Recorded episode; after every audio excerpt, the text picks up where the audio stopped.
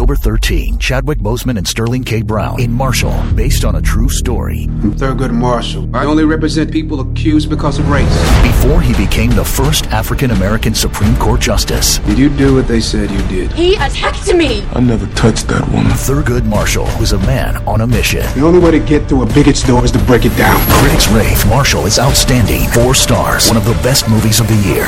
Marshall, rated PG 13. In theaters October 13. May be inappropriate for children under 13. It's Friday, October the 6th. It's my birthday. Actually, my birthday. We're going to talk about box office. We're going to talk about Kate Winslet and James Cameron reuniting. Uh, Bride of Frankenstein, it's on, it's off. What's up with that? Within a week? That's kind of weird. Uh, and there's so much more at Meet the Movie Press. Welcome to Popcorn Talk, featuring movie discussion, news, and interviews. Popcorn Talk, we talk movies. And now, here's Popcorn Talks Meet the Movie Press.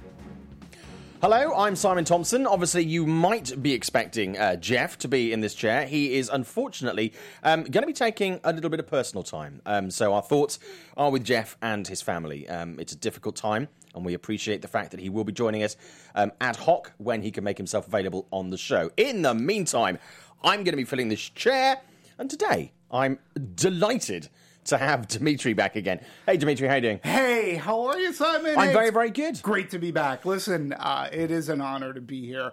I got to say, uh, we started a little late. It's all on me. Um I had a little sick doggy, and um, you know he didn't eat my homework, but he just threw up on it. So. All my notes for today. That's still a really good excuse. That's fine. so At least it was just- a little bit late. At least it was uh, just one end and not both. So there's, there's Anyways, so we are we're, we're working. from uh, that. I can't wait to talk about when I got the list last night. I Mm. was like, I can't talk about that. I can't talk about that. No, it was such an awesome list of so much happened this week. yeah. You know, Well, one thing I want to address at the top of the show, we are going to be taking calls today. Uh, the number is 424 uh, 253 0504. Now, there are two topics that we will not be discussing on the show today for legal reasons. Uh, one of which is the highly publicized um, allegations against Harvey Weinstein. And obviously, today we know that um, uh, Andy from Screen Junkies, some allegations have been made against him, um, which, until proven guilty, we have to assume are allegations. So we will not be discussing either of those issues on the show today. If you do decide to call in, please do not ask about that. That is for legal reasons. Um, everybody has a right to a legal recourse, so we will not be discussing either of those things on the show today. There is a lot of other stuff to talk about, however. Awesome. So. Dimitri, apologize. Yes. I'm, I'm literally, it's my death rattle. It's my birthday, and I'm already almost dead. shut up, a dead This is terrible. You're 25. for crying I am, yeah, I'll, I'll take 25. So let's. Happy birthday. Thank you so much indeed. I really appreciate that. So let's talk about. Yeah. Let's talk about Blade Runner first of all, because you, I saw it a couple of weeks ago. Jeff and I spoke about it on the show. You saw it last night. So Uh-huh. Yeah. everybody has kind of been losing their shit over this movie. Uh-huh, What was your opinion of it? Uh, listen, first, I, you have to know that Blade Runner is a movie that's near and dear to my heart. Yeah. Uh, when it first came out, uh, it got me through college. Literally got me through college, meaning that I wrote three dis- three distinct different papers on it for three different classes: a humanities, a science fiction, and a literature class. Um, and again, this is before all the bazillion versions had come out. There was only, well, there was the theatrical version. A little bit later, there was the international theatrical version, which had some more violence. Yeah. Right? But still had the overvoice, which I like the overvoice. It makes it a film noir movie, which were some of my thesis. Yeah. But going into this, I just expected with Denis Villeneuve and the type of director he is, smart choice. I expected more of like deliberately paced, focus on narrative and everything. And for me, it delivered. I, it's it's the same but very different. Uh, looks amazing on the big screen. Roger Deakins should get nominated. Special effects. I thought performances were really good. I liked the story line, and this is where it's different. It's the mystery here is a little bit. It's different. What what Yeah. what we're hunting for. I don't want to give anything away, but I will say this: even back, you know, it's been an age old debate, and I love the debate. I'm on the side of Rick Deckard is human. Always have been. Okay. Always have, that's what makes a good science fiction movie. I really enjoyed 2049. People I think might take umbrage with the runtime. It's long. It is. It's it's two hours forty minutes. Yeah. which is a long time. It's a long time. It's beautiful. It kept my attention for the full two hour forty minutes. Yeah. And when you know, I looked at my watch and I said, "Huh, that didn't feel two hour and forty minutes." I saw Mother, and that mother, that that, mother. That's a long Mother. That felt like a that felt a hell of a lot Yeah. longer than watching Blade Runner twenty forty nine. For me, I think it's going to be divisive. Mm-hmm. Um, you know, people will either love it or hate it, but that's the way it was with the very first movie. Everybody hated the first movie. Absolutely, absolutely. It was not a big hit when it No. originally came out. Now, f- for me, I mean, you, you talk about the pacing that, that Denis um, sort of implicated here. For me, I thought it was uh, the original is very much of a one tone all the way through. Uh, For me, the the singular tone was a little bit too dry. However, there are some characters that are built into this, especially the female parts, that I found to be particularly captivating. I think of all the parts, the women get the best dialogue.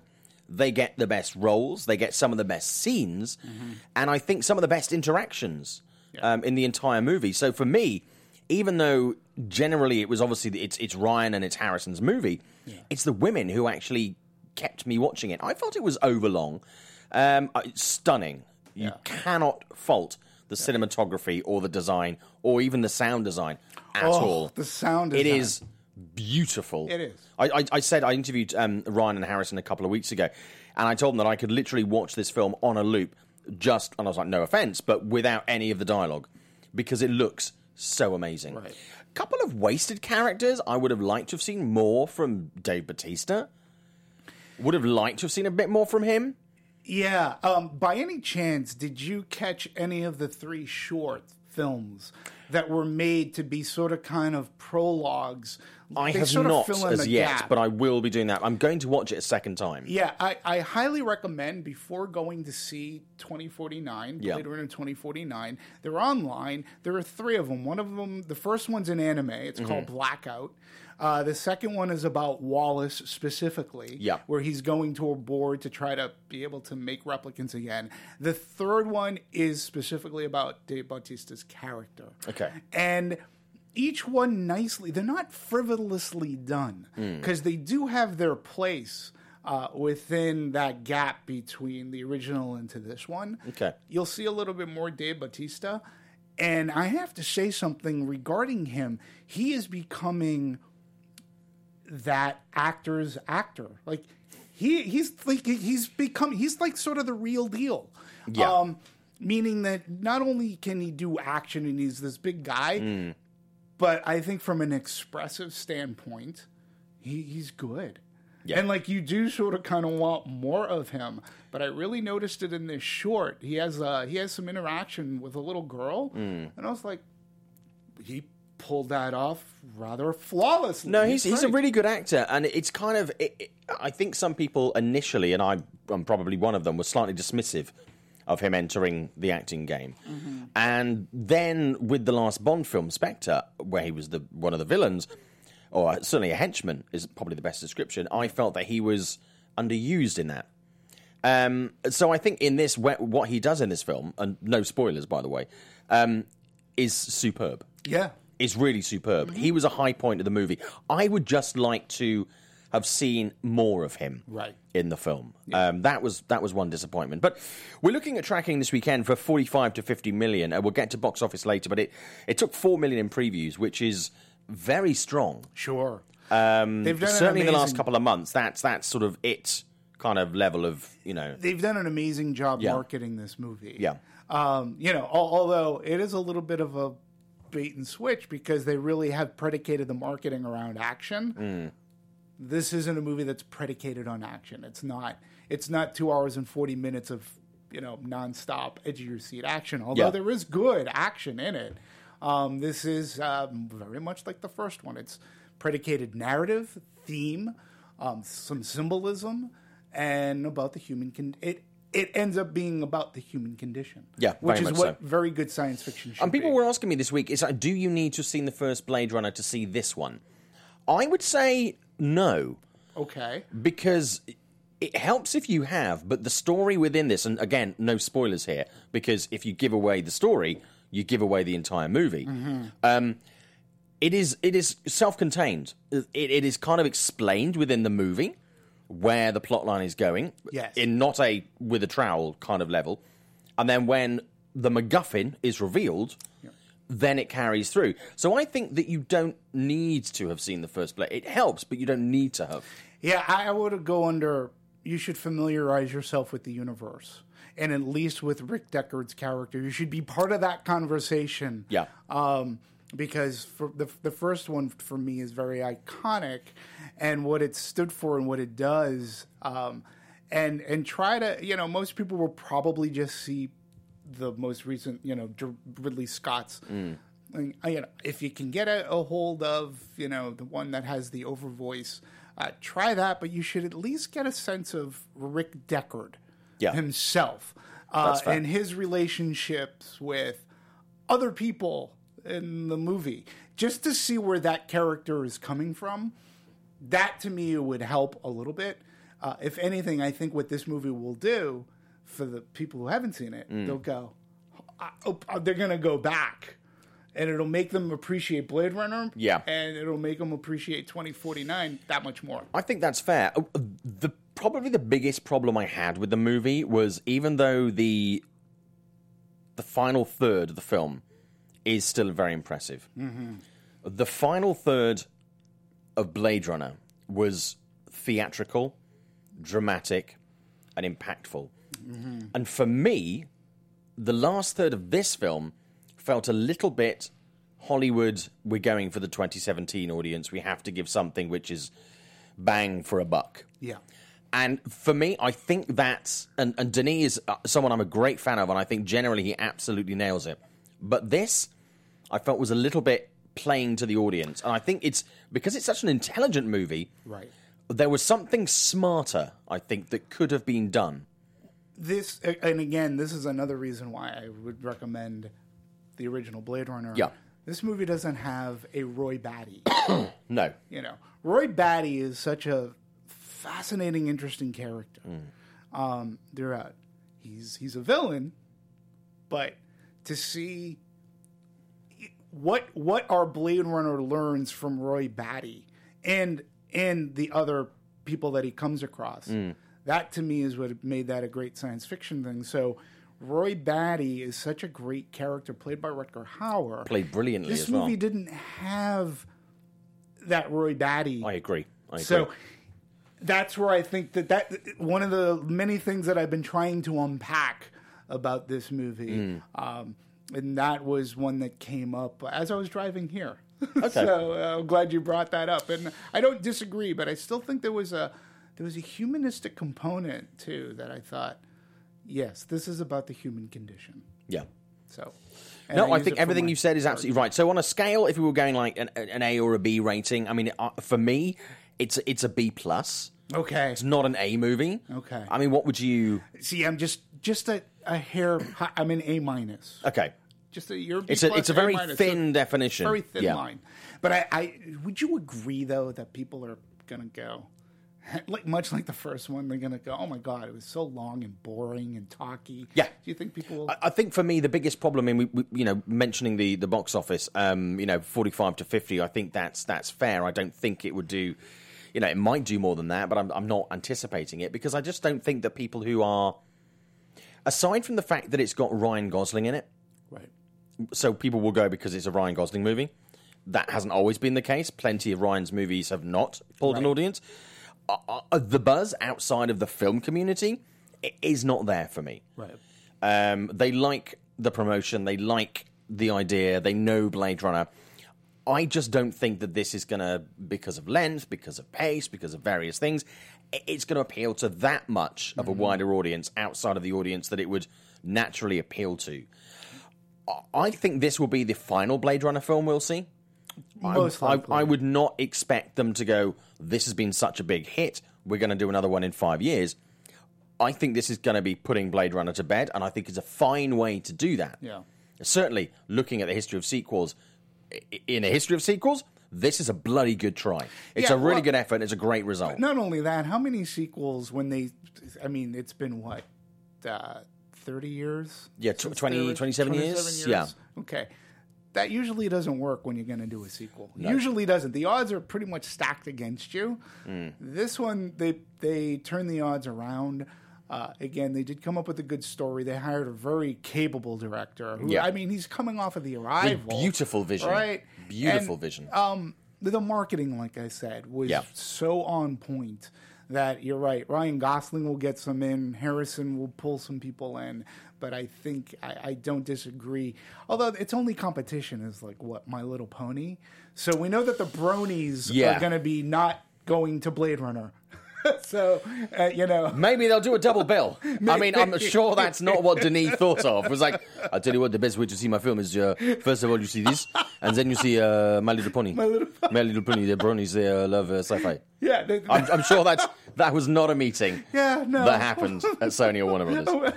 so That was also that a pretty note- shit Denis impression. All right. On, on, um, on, we were talking about Dave Bautista. Um, IGN and Screen Rant, according to, to Zayas B. Lou in the chat, um, IGN and Screen Rant said the same thing, uh, that he should have had more screen time. So uh, I will watch the shorts this weekend. I absolutely will do. Yeah, and I, I just was on the uh, phone with Ian Kaiser, who's, a, he's Yeah. Mm-hmm. a friend, right? And he's a good, uh, and I, he's going to see the movie. And I said, if you have the chance, watch those three. Watch those three shorts. You'll be impressed, Okay. and they're really good. They're very well, done. Before we move on, um, a question from Zeno for both of us. Yeah. Um, do we think that Blade Runner 2049 will be nominated for Best Picture? Me, I'm going to say no. I think it'll be. I think it'll be nominated for a number of things, but I'm going to say no for Best Picture. There are 10 slots. I guess there's always a possibility. Here, here's where I feel Hmm. Special effects, Yeah. uh, sound editing, sound design, 100%. perhaps. Uh, Harrison Ford potentially supporting. I think it's one of the best things he has done. In You a see, I would like to see a nod for Robin Wright. She was very good. She too. is superb in this. I mean, she's. I mean, she could pretty much act a shopping list, and she would nail it. could, To be honest with you, Yep. but in this, she is had a good so so. Mm-hmm. good, really really good. Yeah. and I've interviewed her many times over the years, and this time, she you could tell she genuinely liked the movie that she was promoting. Mm-hmm. It wasn't like ka-ching, I've just bought a house in Malibu level of filmmaking. It was like I genuinely really like this part, and I like this role. you know, in all the interviews too that I've been seeing, number one, Harrison Ford finally found a sense of humor in doing press junkets. I Yes. mean, because he's been fantastic. He's been great.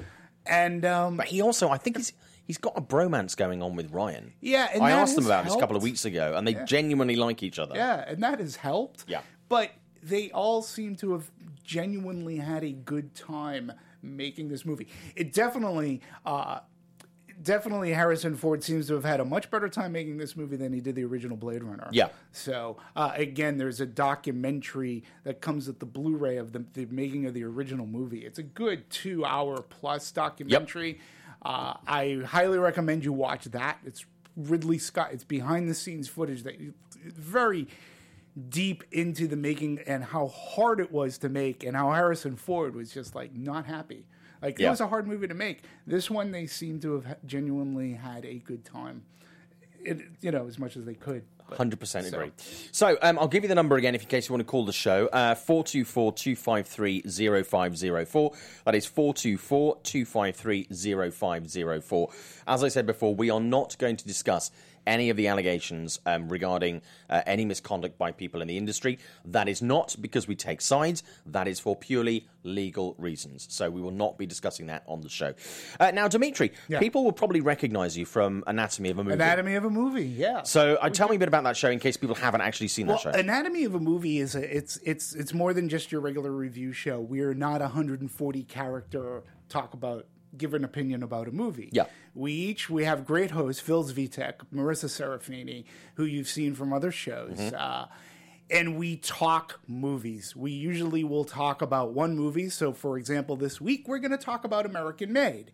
we not only will give our opinion about American Made, but we'll dive deep into the collaborative process as to what it took to get Doug Liman, Tom Cruise, and all the particulars together and how they made American Made. Yeah. From pre production to production to writing to cinematography. How did they get Doug Liman into the film? How does Doug Liman have a connection to the Iran Contra affair of history?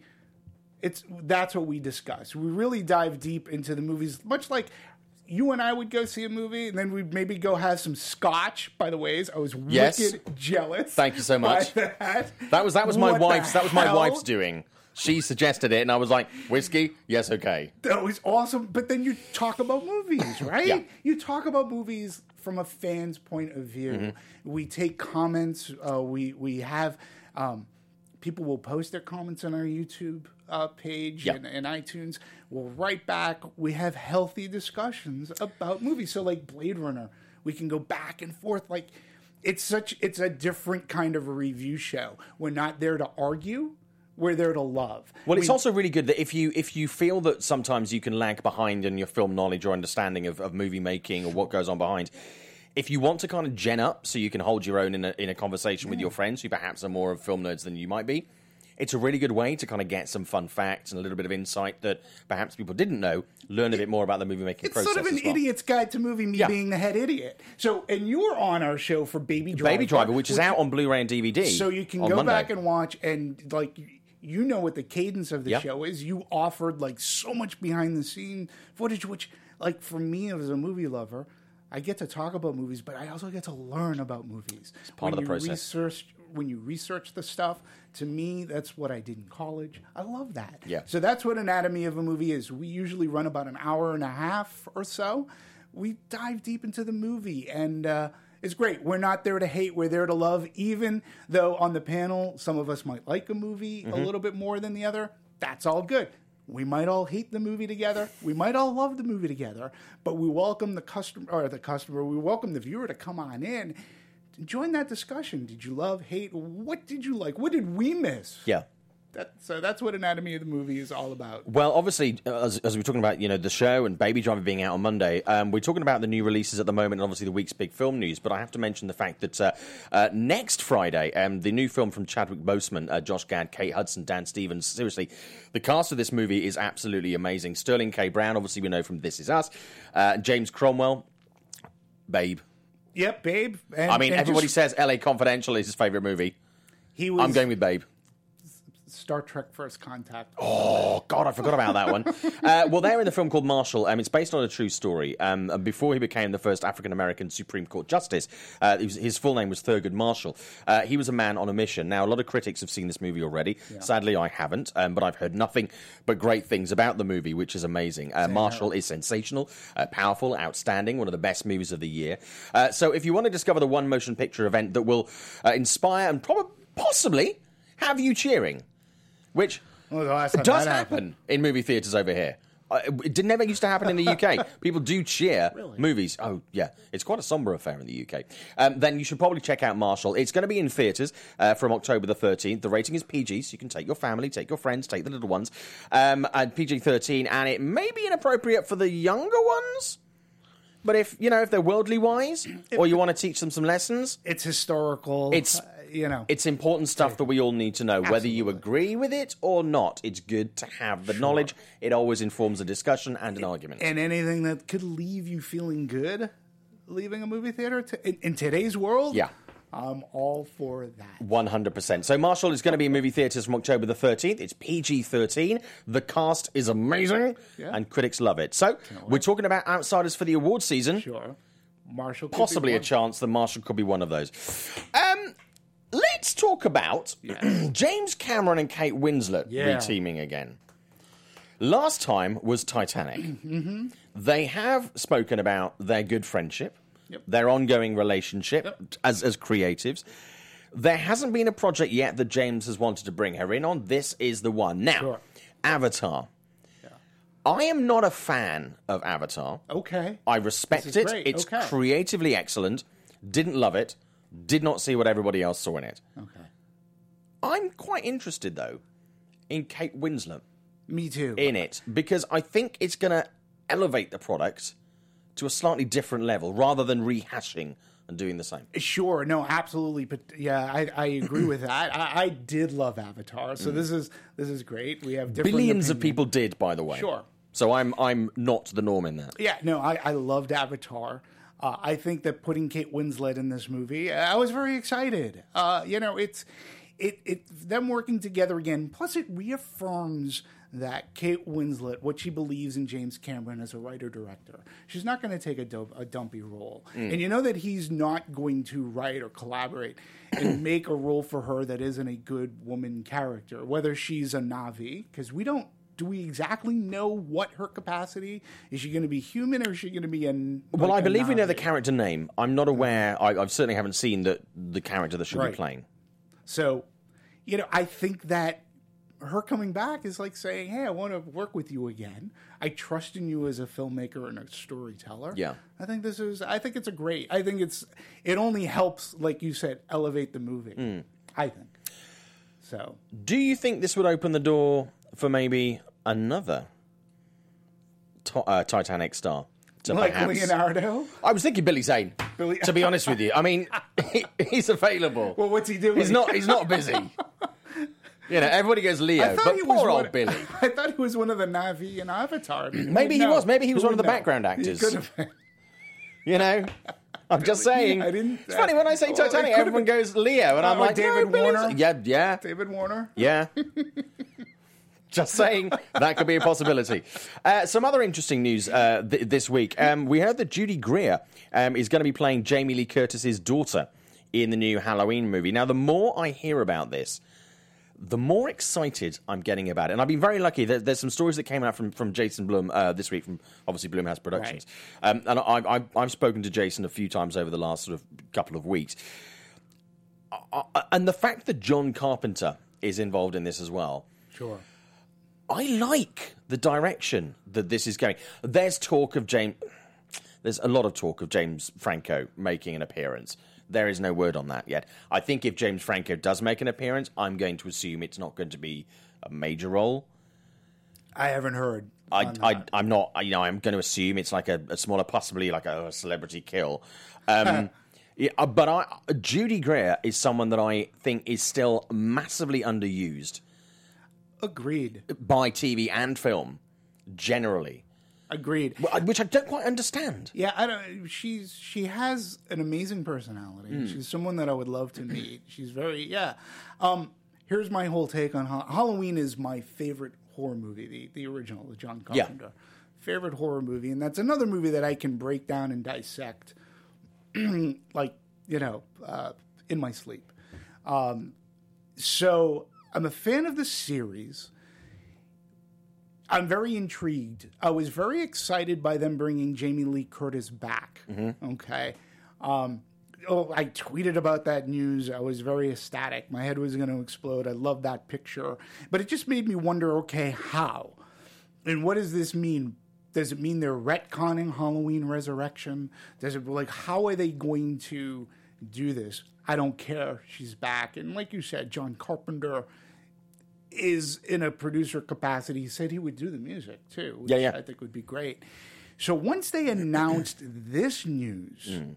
then it got me to thinking, okay, I like it, but what does that mean? Mm. Because big fan of Halloween, as I said. Yep. I also enjoy Halloween 2. Mm-hmm. Halloween 3 is what Halloween 3 was. It's an experiment. Yeah. I get what they were trying to do. It didn't work at the time. Okay. Then you get the return of Michael Myers, which brings up Jamie Lloyd, who is the daughter of Laurie Strode. That's who Michael Myers is going after. That continues on to five in The Curse. And then they sort of kind of retcon those movies Yeah. with H2O. And then H2O comes out. And H2O is like a perfect bookend. It's short, it's sweet, it's efficient, it's tense. Michael Myers, Laurie Strode facing off. It is a great 20th homage and ode to the great Halloween. Then, resur- then resurrection happens, which all in all, Shouldn't have happened. Well, it shouldn't have, but I want you to think of something regarding Resurrection.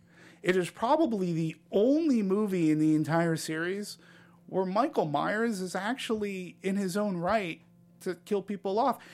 Resurrection is a home invasion movie. Yeah. It's Mother.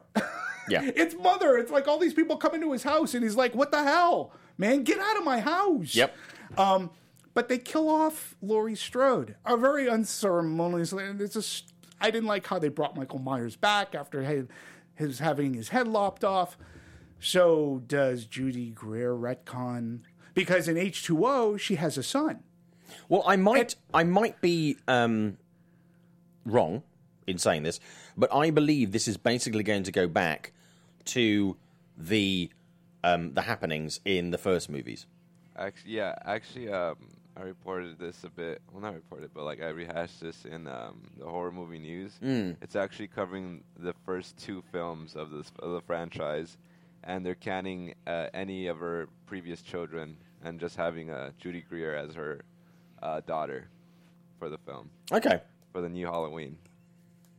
Yeah, but okay, well, then, Which I mean, Hollywood can kind of take that license. But to be honest with you, Halloween three, which I did not like the first time I saw it, I'm kind of in love with that movie now. you know, it's a I good really Twilight appreciate Zone it. Yeah, type of a. It's it's I. And it's completely unrelated to anything else in the season. It, it completely unrelated to any other Halloween film. But Dan O'Herlihy is is amazing as the villain. It is a good story on its own. Hmm. It's only I, I don't want to call it a mistake, but what John Carpenter and Debra Hill wanted to do was they didn't just want to rehash Michael Myers movies. They wanted to use the Halloween moniker to make horror movies and release them on Halloween. Hmm. But they wanted to do almost anthology Twilight Zone-ish kind of have a little maybe a little twist here and there. I understand their inspiration. Yeah. But it was because they had Halloween audiences came in, so they weren't expecting witches and Stonehenge Yeah. and masks and what the hell is going on here? Yeah. But when you distance yourself from that, I agree with you. It's it's really It's a gr- it's a good movie. It's a good standalone it's movie. It's a- it's a good horror movie. Yeah, horror it's a great movie. So I don't. I, I'm not. I'm not on top with this idea that uh, they're going to retcon H2O. Do you know what? It's just too good of a movie. but I'll take it. you know, I mean, You know, I gonna- just, I'm just, I'm would just really like to see a good Halloween movie because a lot of the ones in the middle they did sag. You know, and Yeah. like you're saying, H2O was a really good return to form, but the rest of the franchise kind of just sagged for me a little bit. I, I enjoyed the return of Michael Myers, uh, Danielle Harris. Yep. five brought in this whole mythology that was just stupid. Uh, the Curse of Michael Myers was awful. Yes. I don't care if you're watching the producer's cut or not. And then H2O, but then Resurrection just like Ruined came it. up with the Ruined it for everyone. dumbest way to bring Michael Myers back. It Yeah. just doesn't make sense. I'm I'm thrilled beyond belief about this new Halloween. It's shaping up really, really I nicely. I can't wait. I discovered that um, that John Carpenter is going to be um, in a comic store like a block from my house Hmm. um, in a couple of weeks. Uh, I I saw that and I almost peed my pants. He's also uh, on tour. He is, yeah. Uh, not with the Bowling yeah. Green Orchestra, but he is out there performing uh, his movie themes and his Lost themes.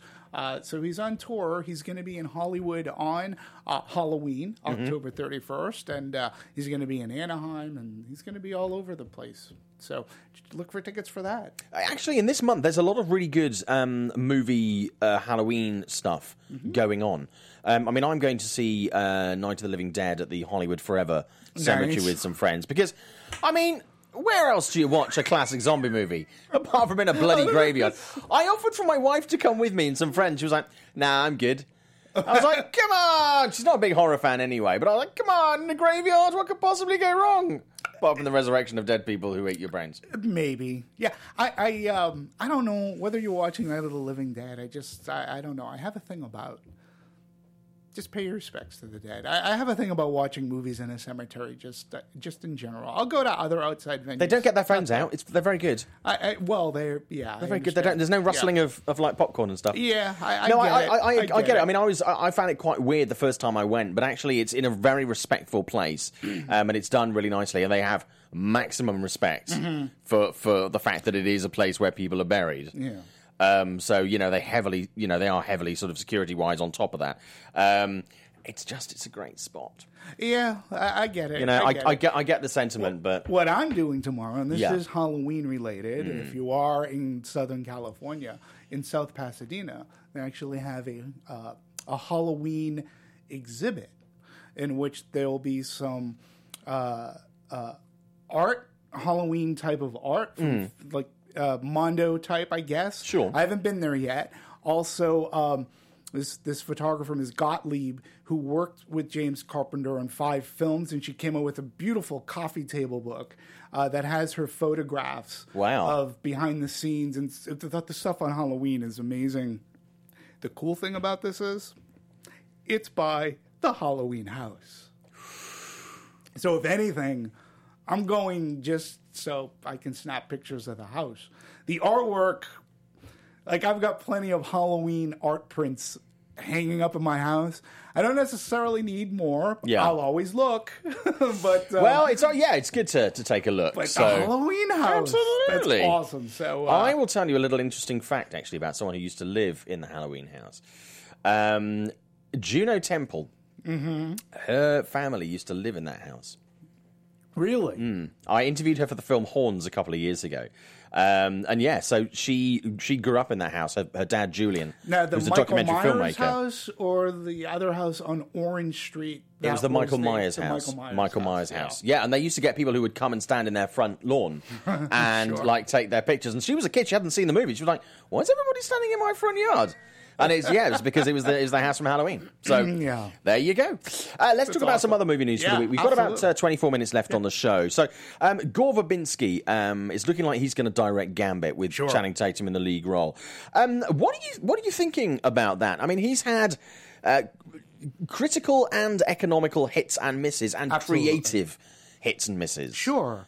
Listen, I think he's a very solid director. Uh, this gives him an opportunity to get back into the commercial side of things. Um, you can't take, you know, he did uh, The Ring. Obviously, he did the first three Pirates movies to great success. And I think in part those movies were successful because of his direction. Yeah. And then after that, he did, you know, this little movie called The Lone Ranger.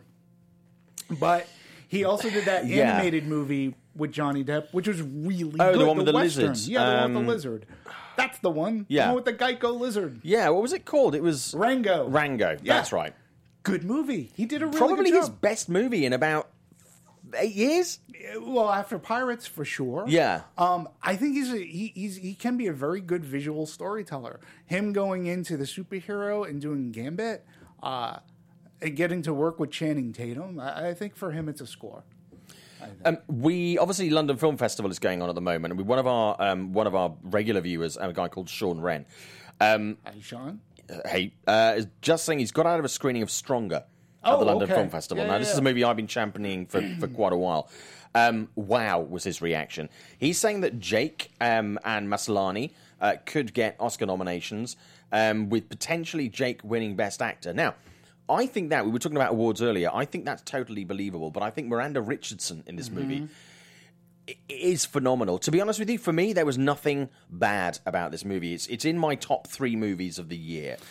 Um, it- it's a movie that is not getting the audience here in the US that it deserves. We're always going on about how there are not great movies, and you know nothing, you know, no great stories. No, you know, the acting is terrible, and this and that. Stronger is just one of the best movies you will see this year. So I would expect that to be nominated and possibly win a slew of awards. Right. But audiences should be engaging with it more. Yeah, I think. Well, I think it's twofold. I think um, number one, it is about it is about the aftermath of the Boston uh, marathon bombing. Yeah. Okay. So uh, it's dealing with that. You had that earlier picture, Patriots Day, that came out Mm-hmm. by Mark Wahlberg, um, and um, I forget the director's name right now. It was Peter Berg. Uh, Peter Berg. Yeah.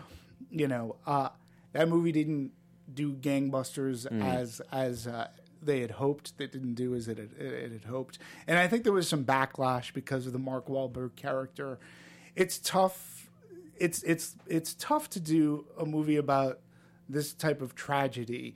You know, whether it's a 9-11. Yeah. It's hard. Like these are movies like there were stories that can be inspirational Mm-hmm. told from these tragedies but people sometimes just don't want to go back regardless of whatever inspirational take there could be Mm. because it's painful for me to for me to go see stronger being i'm from boston and what that meant um, and I've heard that Jake is fantastic. It's still a tough take Mm. Yeah. um, to do, and and I know it's not focused on so much the bombing as it is his finding his humanity again, Yeah. his recouping, uh, his trying to get a monicum of humanity back inside him because he carries Yeah. a lot of anger. Yeah. and uh, and from what I understand of just knowing that character, he had a very rough time, and there was a lot of anger. Mm. and it, it's, hand, it's so. handled brilliantly in the film. To be honest with you, Yeah. um, Todd and David, who produced it um, at Mandalay Films, they this is I think the fifth film they've made in Boston, Mm-hmm. and so they have a very good relationship with the people of the city. And they got clearance from the guys that they were going to tell this story the way they were going to tell it. Right. Um, they had very good reasons for why they didn't have someone who was an amputee to play the lead role.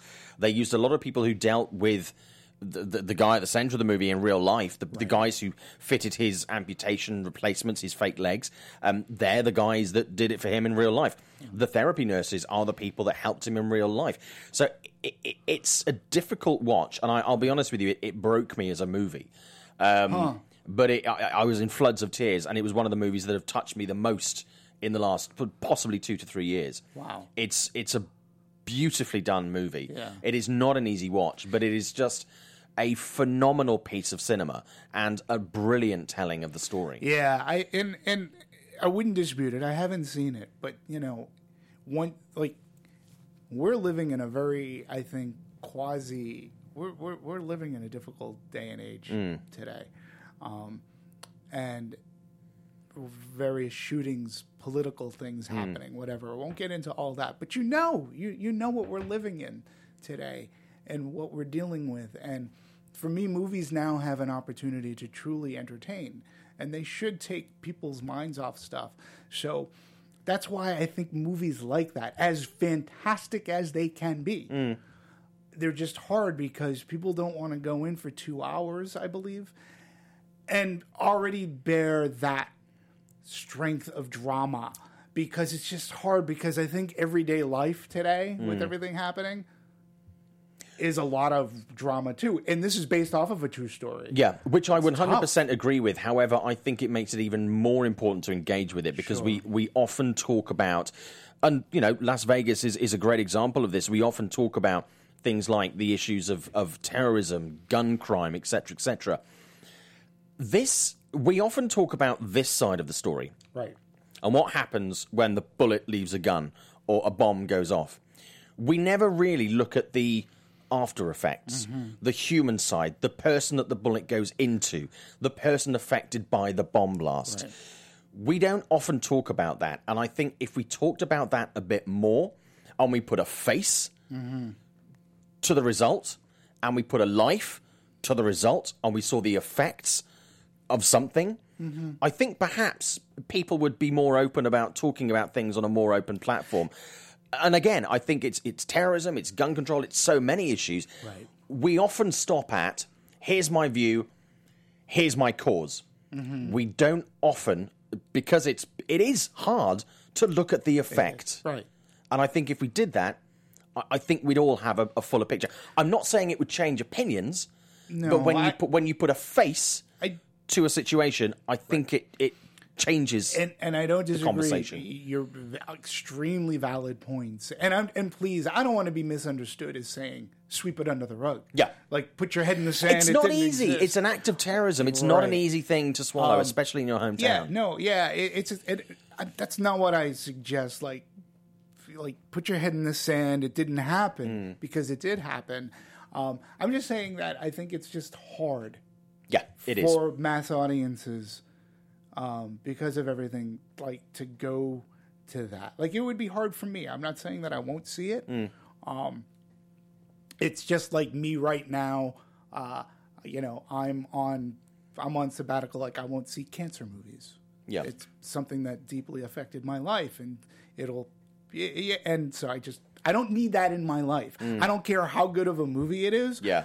I just don't need it when I go to a movie for two hours because I've lived through a lot and don't need it. I, you know, it could be the best movie, could win Best Picture. Hey, kudos. Yeah. Don't need it. Yeah. So I think it's just hard. You see, I think that is that is a valid excuse. Right. Uh, I think people g- generally going, I don't want to, I don't want to look at that. I, I think that these are the people that I think need to perhaps see it the most. Yeah, and they're very good movies too. Yeah, it's know? not like Hallmark movie of the week. It's like, Right. oh no, my legs got blown off. this is so sad. I'll learn to walk again. Everyone's happy. This guy's life is absolutely destroyed. Right. 100% destroyed. His relationships, his work environment, his friends. Instantly, the minute he's in a wheelchair, people talk. There are guys in a bar who are talking about a conspiracy theory. Maybe you were part of it. It changes this man's world 100%. It's like a completely different alien life. Yeah. And I think we often don't we don't think about that You're sometimes. absolutely right. It- it- you're right. While while we're talking about obviously um, the tragic events in Las Vegas this week, um, there are a couple of premieres that were um, either toned down or cancelled this week. Marshall was one of them. Blade Runner was was toned down. There was no press on the red carpet. Um, but also, it's it's New York Comic Con this week, and Marvel have taken the decision to um, to pull Punisher from that event um, and to to delay um, the release of the series. Um, this often happens um, when we have it. I remember after 9 11, um, Swordfish was in movie Right. theatres, which starts out with a terrorist attack. Um, was not similar to what happened Not on even 9 11 at all, but it was pulled from, from movie theatres. This does happen when there was a, an incident um, uh, la- year before last. There was um, Shooter was, Right, was was pulled from it- right. USA, Right. um, and that, that was delayed. Um, I I sometimes wonder if that's the best thing, if it's not directly related. I understand the sentiment, but I just wonder sometimes, and this is coming from someone who's a liberal, if if the reasoning behind that is entirely altruistic, or do they think Yeah. they have a stinker on their hands? and Yeah. they're- and they're, looking for an excuse. Punisher so far, to be honest Yeah. with you, has had pretty strong reviews, and, and there is there is more anticipation for that than say Iron Fist. Yeah, you know, Um, it's it's a very great topic to talk about um, because it affects us uh, in the, Yeah. in the who go to movies Yeah, and yeah. things, and and it's very interesting because the other day I was at the movies and I think I was seeing American Made, and I saw the trailer for Death Wish, mm-hmm. the Bruce Willis movie. Yeah. and I was like, ew. Okay, I get it. But with all of this discussion, because it's back again about gun control, Yeah. this is sort of kind of going against gun control. And I get it. I've seen the original Death Wish. I know what it's about. Yep.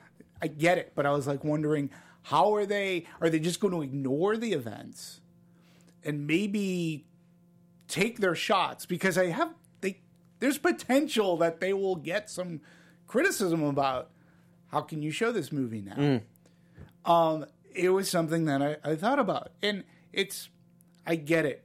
Uh, social political stuff can affect what we see, how we see thematically what we see in the movies. Um, I think in some cases, I think that their I think the, their heart is in the right place, Yeah, and to to take it out of Comic Con.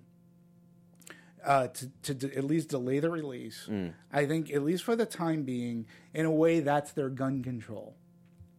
To have a movie like Shooter coming out or, or a television series, um, it's it's it's a way that Hollywood it's Hollywood's gun control. You know what I'm saying? It's it's curbing that. Let things settle. We'll give it a good break when it comes out. I know a lot of people were probably looking uh, to see Punisher at, at Comic Con, Yep. New York Comic Yep. Con. Um, I just think it's it's. I think the heart in this case with Hollywood, I think their heart's in the right place. Yeah. I understand why they could why they might do it because why take unnecessary hits? Mm. Because then it becomes then that show, which should be just for entertainment purposes only. Yeah. It could become a political hotbed. Some That's politician could point at it and say, how irresponsible of Hollywood when it has nothing to do with. So I think it's just their way of saying, you know, we don't need those hits. We don't need those. We don't need political hits. Yeah. We just want to entertain people, and people like the property. Well, I mean, we won't stay on this for too long, but I think it is an issue that has to, to be addressed. I mean, there, there's there's Don Draper in the chat who said that we're getting political, so he's out of here. So Sorry. sorry Yeah. to lose you, Don, but it, it's all it's all part of the tapestry. We how we have political movies, political thrillers, topics are going to affect the And, industry. and Hollywood has pulled back releases. I mean, you talked It's about happened before. 9/11, Yeah. right? Spider-Man changed their marketing. The Tobey. Maguire. The original thing was he ha- he was on the World Trade Center. Mm-hmm. Yeah. they completely took that out. So Well, also, I mean, the, the, it was interesting. The, the, Brave this week on uh, on NBC um, was was saying that they it's basically to do with um, uh, American government's anti-terrorism units going o- overseas and, and, and fighting terrorism, um, and they put a warning before the show. They didn't pull it. And that was the, that was the night after the that was the night of the the, the shootings. It was a Sunday or Monday, um, and so they they continue to show it. So I always find it quite interesting why some people do decide to go. And it, again, that was not connected to what happened in Right. Vegas, but obviously around the gun issue, it, people really are going to be more though. sensitive. I think that is a very good way to do it. Absolutely. but I think it kind of has to be up to the individual broadcasters to make their own call on it. But I think if it's not connected, right. to it. It's not like it was someone shooting into a crowd. I think there's kind of a justification for it still Mm-hmm. being shown. But again, these are things that happen in real life that we can't Right. shy away from. We can't ignore whatever your political or personal view is. We can't deny. and it affects us as happen. movie Yeah, watchers, 100%. as moviegoers. I do. I, I feel really bad of losing Don Draper because of this conversation. I really do. He'll be, he'll be back another week. It's fine. I, I, I just, I still feel bad because I don't think that it's political. I think it is something that affects movie going, Mm. and I do think that it affects. It's affecting Comic Con going. Yeah. it's a. It Yeah. affects us as fans. It's, it's affect, it affects pop culture. and you know, And it, th- that's not as a political thing. It's the fact No. that something that is terrible, and I think anybody from any political Sure. position can agree that what happens in Las Vegas and has happened many times before, and will unfortunately probably happen many Yeah. times after, is a terrible thing. I just feel really shitty that it happens to be on a show that I'm on and you're losing audience. Well, no, it's it's fine. It's fine. out. No, but I, I think bums it's, me out. you know, life think it's a good influences art, and art will influence life, and I think that's unfortunately the, the thing that is going to be a continual cycle. Yeah. It's not even a political thing; it's just a fact of life. It is. Um, so I think you know, I, I think it's always interesting to see how the industry reacts to incidents that that do happen. Sure. So there's a lot of other news we do need to cover as well. Um, let's talk about Todd McFarlane uh, saying this week that uh, uh, his new Spawn movie, again, which is uh, coming from Jason Blum and Blumhouse, um, is going to earn its hard R rating. Which I am a Spawn apologist. Um, I like the first Spawn movie. Me it's too. heavily flawed, but I do enjoy it. Keith David's great. Yeah. I mean, he really was. And I got to meet him at Son of Monster Palooza. Hmm. And this is a guy, The Thing, uh, They Live, uh, Platoon. This guy's been in a ton of stuff. I didn't hate the first Spawn movie. I thought they Hmm. did actually, given the technology that they had Yeah, at the at the time, time. the movie looked pretty good. I thought it was R. it was R. it was pretty violent. Um, is it time for another Spawn movie? Well, why wouldn't it be? Because it's you know we're we're we're in that. There's a whole new generation thing. who haven't even seen the original Spawn movie. or read the comic book. And it's not like it's one of those movies that is kind of repeated on cable and stuff No, all the time. I don't even know if it's on streaming. I haven't seen it. So no. yeah, I mean, I, I have it on Blu-ray because I'm a. Wait, actually, nerd. it's on it's on Netflix right on now. Oh, it is on Netflix. Yeah. This is something with Netflix that I find. I mean, I don't know whether it's because I'm getting older, um, but it's so difficult to find It some is your things. birthday today. It is my birthday today. Um, it is so difficult to find some things on Netflix, and there's some really good stuff buried deep in Netflix that is actually quite difficult to Right. find. It's like having Such a a, movie library. Yeah. and sometimes it's hard to find the movie. But someone's put half your It's- Blu-rays behind a brick wall. or, they're Yeah. not alphabetized. Yeah. Wait, It's it's just it's just the craziest thing. Even going through by genre sometimes, it's like. "Ah, Yeah, yeah. movie's not in there, but it's in your Netflix library. Um, so that kind of annoys me. Uh, let's talk about. Okay, this is a story that I I spoke to. Um, uh, Bill Condon on uh, Tuesday. Um, It's the uh, the, the uh, re-release of Dreamgirls on Blu-ray and DVD, um, and so I had a conversation with him. He's in London at the moment doing uh, pre-production work on Bride of Frankenstein. Yep. Uh, so I did a piece for Forbes. The full interview is on uh, Forbes.com if you'd like to check it out. Um, and he was telling me that it was going to start on this is Tuesday. Hollywood, it's amazing. Uh, February 1st, that was their start date. They were building sets. He was working with some of the team of Beauty and the Beast. Everything was laid out. Javier signed on. He's ready, good to go. February 1st. Asked him about Angelina Jolie. He's like, he couldn't confirm. It, it's kind of stuff is happening, and, you know, maybe. It was a very heavily weighted yes, but she hasn't put pen to paper. Right. And then, yesterday, it's off. It's off. Universal have taken Bride of Frankenstein off the slate, and it's now not going to start shooting in February. Yeah, I, I heard that too. Yeah. I'm kind of bummed. Well, I'm, I have mixed. Uh, Okay. I have mixed, and I'll tell you why. Uh, if you saw us on Anatomy of a Movie when we broke down The Mummy, not a good movie. The Mummy was supposed to kick off this whole dark universe. thing. Yeah. And at the time, at that time, uh, they had already announced Bride of Frankenstein. It was going to fall under this dark universe. Thing, Yeah. Right? It was. Um, and uh, my whole here's my whole thing.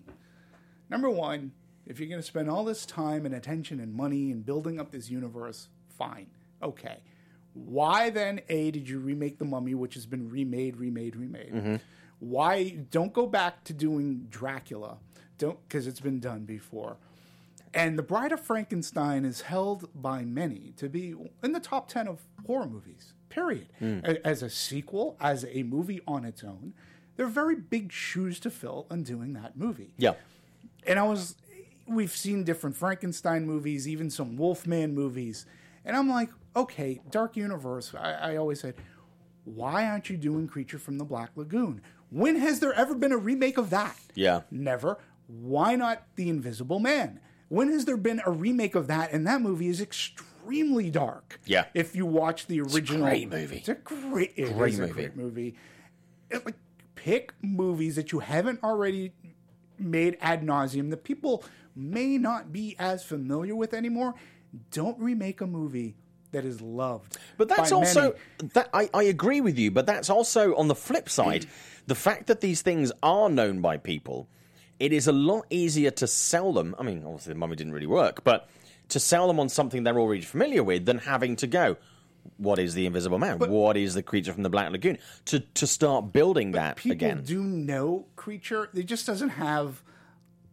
I mean, Bride of Frankenstein has critical Yeah. love, horror movie fan love. Mm. Creature from the Black Lagoon the same, but in today's marketplace, its creature is so marketable Yeah. that it it'll be a different movie, and it is so greatly marketable that you should do that. Make a good monster movie. Don't. We've had different Frankenstein movies that just have hmm. not worked. I'm not. This isn't against Bill Condon because what you missed out between movie was on, movie off, somewhere in the middle they said, "Oh, this movie's not going to be part of the Dark Universe." Mm. and I was like, "Well, it's great that you've been spending so much time and attention and building this thing up. If it's not going, what are you? It just Yeah. what are you doing?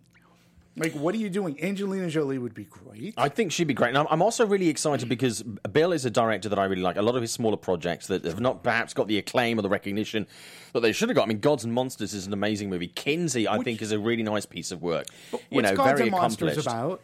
Uh, James Whale, the director of exactly. So he uh, that's why one of the reasons I love the fact that he's making this movie is because he when he spoke to me this week was like this is the third Frankenstein movie that he think James would have made if James was around in 2017.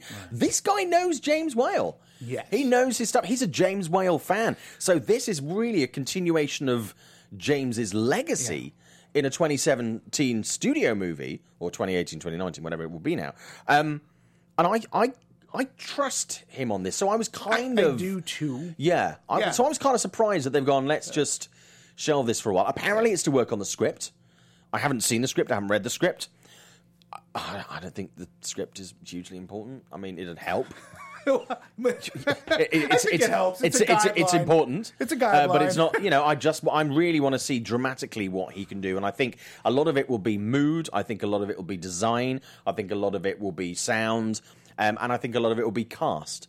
And I think perhaps a, a good script is really important in any movie. But I think with all of those other components, Mm-hmm.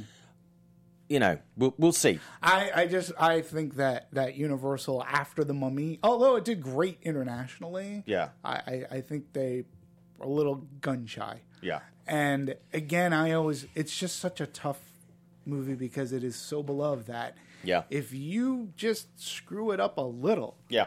like because you're not doing Beauty and the Beast, because you're going to get that crowd in there, you're going to get the girls to go see Mm. it, right? You can change it a little bit here, that still going to do great.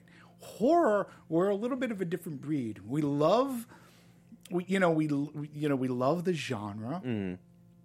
especially when it's awesome, and you know when you do a remake, uh, Rob Zombie's Halloween movies Yeah. you know it's it's tough and when when a movie that is as near perfect as the bride of frankenstein and many say that they like it better than its original it does that that crazy feat it's just that it's tough not that bill condon can't do it not that he doesn't have familiarity with the subject matter mm. it's just hard and the way that universal will market it that's another thing who are they going to go out for are they Yeah. going to try to get that mummy crowd it's hard to do All seven si- of them. Perhaps they can invite them, It's just fly them in. It's just Take 'em to the a premiere. great picture. It's just hard. Yeah. To you don't want to make it too highbrow, and you can't make it too lowbrow. Yeah.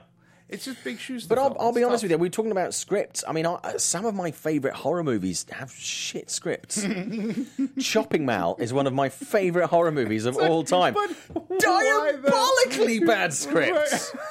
Terrible scripts. But again, it's your favorite But it's just a great it. horror movie. for what it is. It's Yeah. awesome. You'll love it. I love it. But there you go. and I and I don't disagree with that, but I don't think Bride of Frankenstein is going for that. No. I don't think they're going for exploding heads. No, and like robots and And stuff. robots. Yeah. Uh, let's talk about Fast and Furious. And there's there's a couple of things around that. Chopping Mall's amazing. Come on, man. That's It that's a supreme movie. funny that we're talking Bride of Frankenstein. Love it. Chopping You just took a left. Bride of Chopping Mall. I love it. Uh, Fast and Furious um, has been pushed back. Another film that's been pushed back to 2020. Um, and also news this week that the uh, Fast and Furious spin-off is due in 2019. Looks like, apparently, uh, Shane Black could be in line to Oh. direct that. I, I like mean, yesterday. that. that to me is I'm good. I like Shane Black. I think Nice Guys was criminally underseen Oh last my year. god, it great was movie. crazily underseen.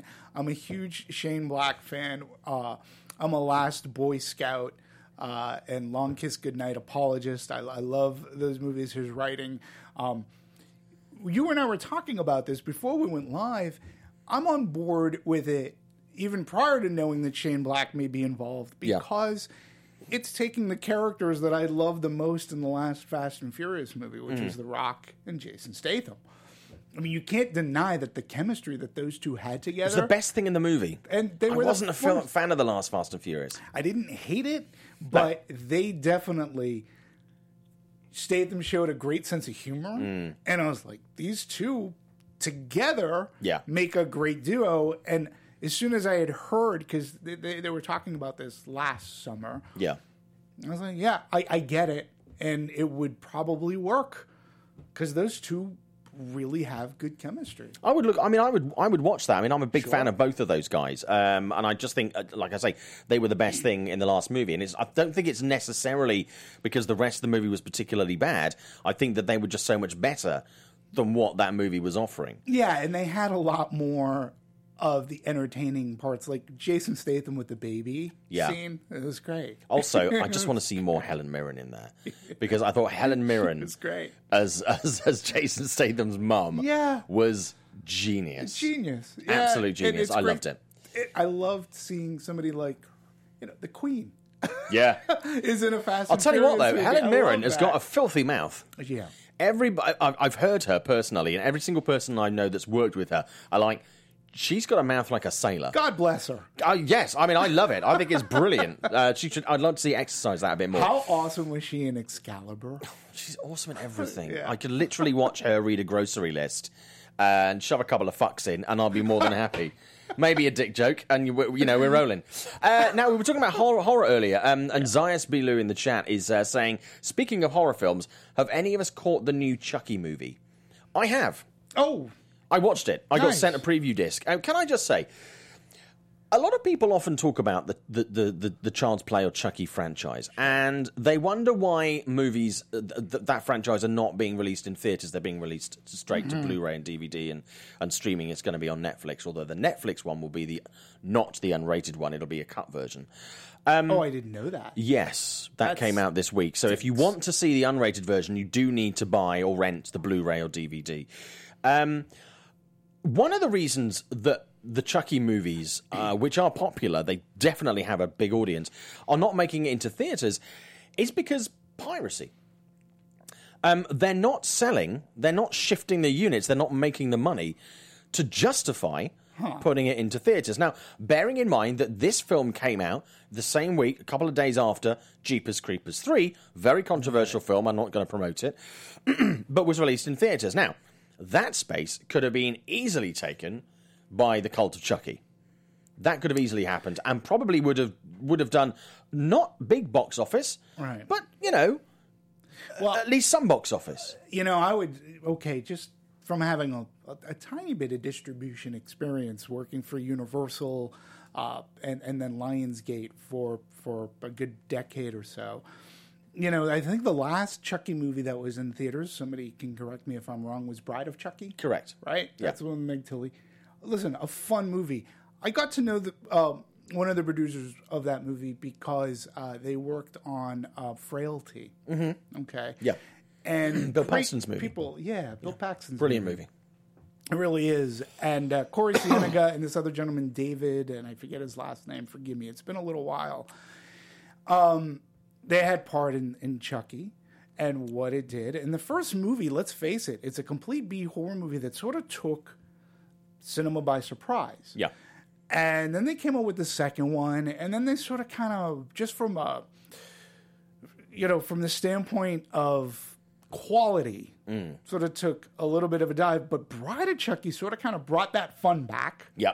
I thought, and I saw it at the theaters. I had a great time. But then Universal does this weird thing where they don't want to necessarily put the money into like if if you do really well with Bride of Chucky, David Kirschner is the Yes. def- gentleman's name. Yeah.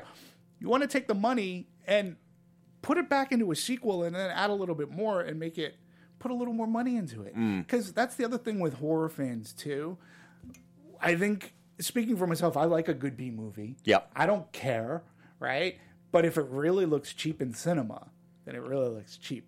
And like you sort of kind of go, well, that looks like it could have been on Blu-ray. But when you look at Universal's history, like how many Beethoven movies have they made? how many so like many. Flintstone Airbuds. movies have they made that gone directly to Blu-ray? Unfortunately, Chucky, I think, has sort of kind of fallen into that because they don't want to. Where I think they should, because Mm. it's a good franchise, it's a good time to reboot.